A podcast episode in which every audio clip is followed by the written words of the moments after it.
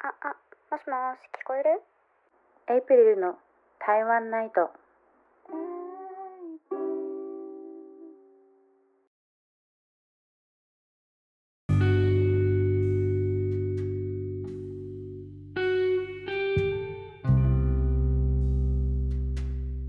はい。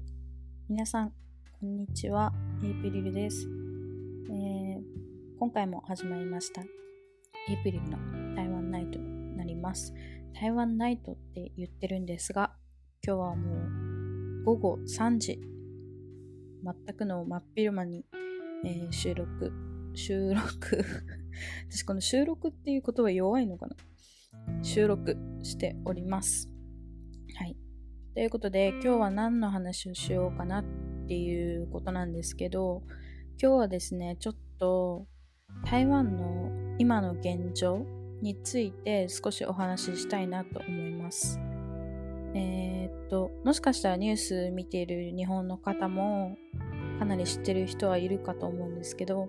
台湾は今、ちょっとコロナが感染者が増えてきていて、で、大体そうですね、1週間ぐらい前ぐらいから徐々に増えつつあるんですけど、もともとはもう世界でも有数のあのコロナの感染者を抑えてる国だったんですね。で、2020年の、えーと、大体3月あたりから、私が記憶しているのでは3月あたりから日本でも最初の感染者が出たりとかしていたんですけど、台湾の場合はもう年越し、2020年の年越しの時から、その中国でそういうウイルスが発生してるっていう情報をいち早く、えっと、耳にしていて、それですぐ、えっと、国外からの入国禁止にしたりとか、大きめのそのイベントを中止にしたりとか、そういうふうな動きをしていて、なので、ここ1年、本当にずっと感染者が全くいなかったんですね。で、どのぐらいかというと、えっと、私もちょっと詳しく調べていないのですいません。わかんないんですけど、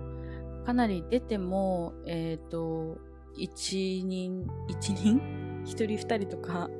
そんぐらいで、で、しかもそれも、あの、国外からの帰国者だったり、入国、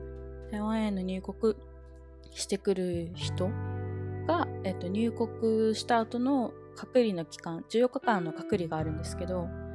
期間にその陽性が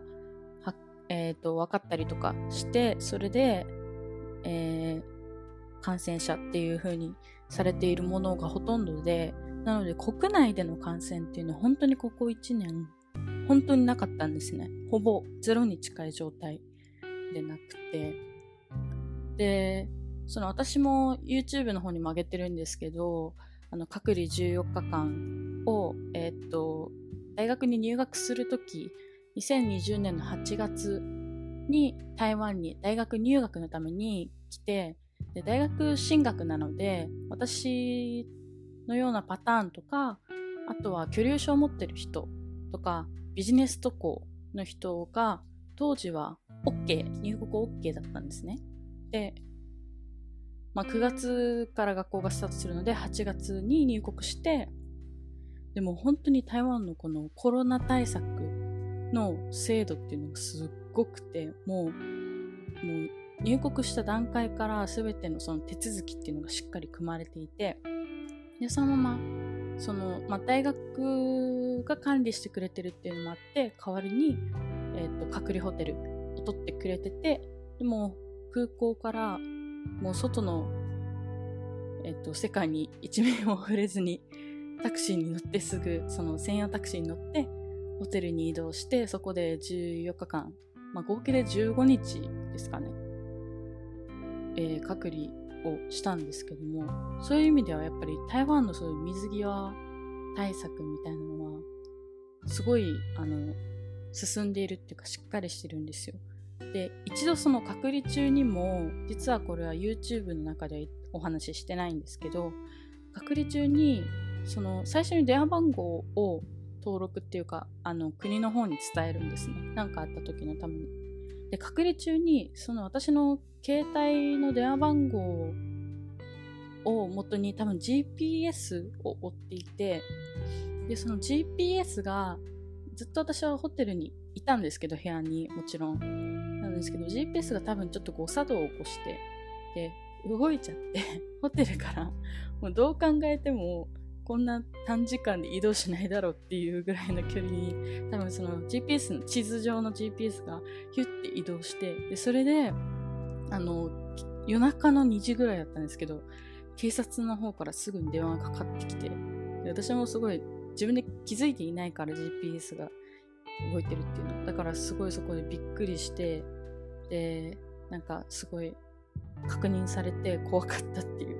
思い出があるんですけど。そういう風にして本当にあのかなり厳しい対策が取られているんですよ。だから今回のこの1週間前から発覚した最初はそのクラスターが、えっと、ゲームセンター内でのクラスターみたいなのが発覚してでさらにそれが気づいた頃にはもうその出来事が大体1ヶ月前4月頭ぐらいの出来事だったのでそれが発覚した後にどんどん増えてってっていう感じになっています。それで大体そうですね。これを収録してるのが5月の22多分今日そのまま上げるので今日の日付なんですけど15日14日5月14日ぐらいから徐々に増えていてでここ3日ぐらいは本当に200人台とか1日300人台とかに増えています。なのでまあ日本の皆さんからしたら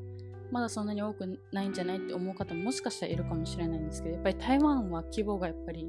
日本に比べて小さいし人口も少ないっていうのもあるし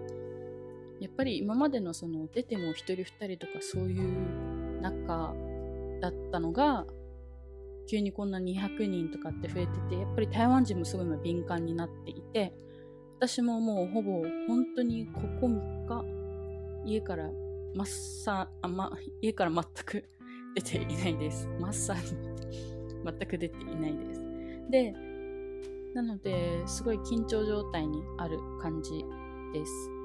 で、毎日その午後2時に、えっと、国の方のその対策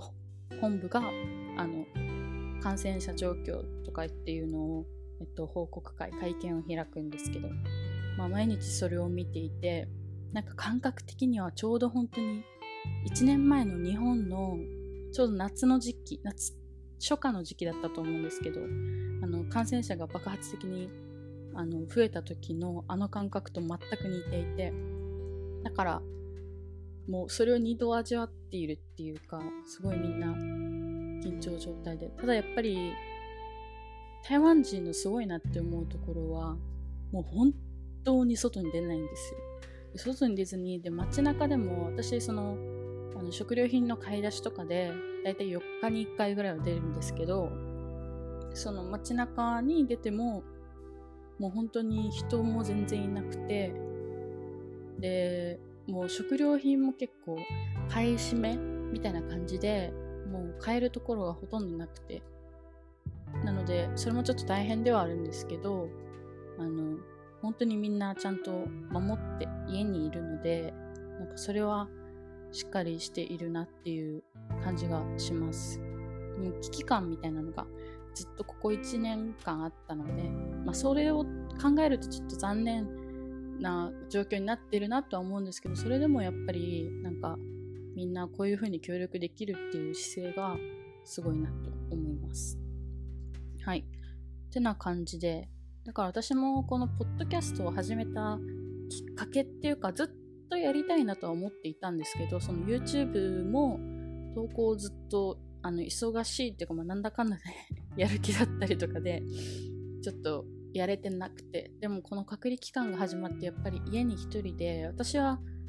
大学の寮に住んでいるわけではないので本当に完全に外に一人で住んでいて。なので本当に一人なんですよ。本当に買い物に行ってレジで一言二言なんかあの会員ですか？とかそういうあのレシート発行しますか？とかそういうようなあの会話をしてるぐらいで本当に外の世界の人との会話がここ最近なくて喋らないんですよ一人だったら。なのでやっぱ YouTube とえっ、ー、とポッドキャストを再開再開っていうかポッドキャストはもう始めたばかりなんですけどやろうっていう感じで始めました。はい。なので、えー、日本の方もあの私は故郷が沖縄県なんですけど沖縄ももしかしたら今回のその、えーと、緊急事態宣言の対象区域に入るかもしれない。もう入ったのかなっ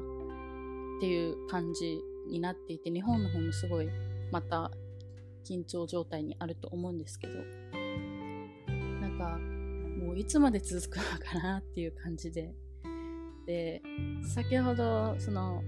学校大学の方からもメールが来てうちの大学からも、えっと、感染者が1人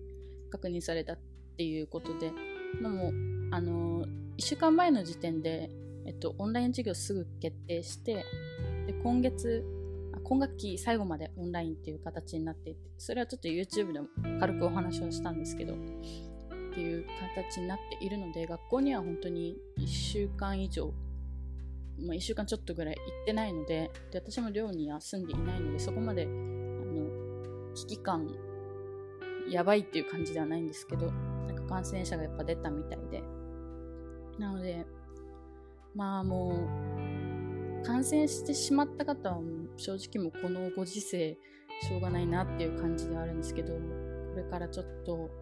いつまで続くのかなと思いつつ。で結構私の周りは帰国しているあの日本人の友達もこの状況で学校もないのでいっぱいいて。で私はまあ様子を見てもし来学期新学期が、えーと、お休みになるの、えー、オンラインになるんだったらその時考えようかなって思ってるところでございます。はい。ということで、えー、今日はちょっと10分 ,11 分ぐらい超えちゃいましたが今日はちょっと台湾の今のコロナ禍の現状についてお話しました。なんかねもういつになったら普通の生活に戻るんだろうってずっと日本の皆さんももう世界中のみんながそう思ってると思うんですけどどうにかまあワクチンも出てきてるのでみんなで協力してあとどのぐらいかかるんですかね 頑張っていきましょうはい。ということで、ちょっとなんかしんみりしちゃいましたが、えっと、そうですね、今回はこんな感じになります。ね、今回もすごい緊張で、なんか喋り出すと、緊張して喋ると、すごい止まらずにガーって喋っちゃって、なんか呼吸する、呼吸が浅くなるんですよ。だから多分すごい、ってなっていたりとか、噛んだりとか、なんか自分でも脳みそが追いつかないのに口がベラベラ喋ってるっていう状態になってるんですけど、多分、うん、3回4回やっていくうちになれると思うのであの温かい耳で聞いてくれたらなと思いますもうポッドキャストなので。はい。ということで今回はこんな感じになります。また次回のエイプリルの台湾ナイトでお会いいたしましょう。皆さん体にはお気をつけて過ごしてください。以上エイプリルでした。またね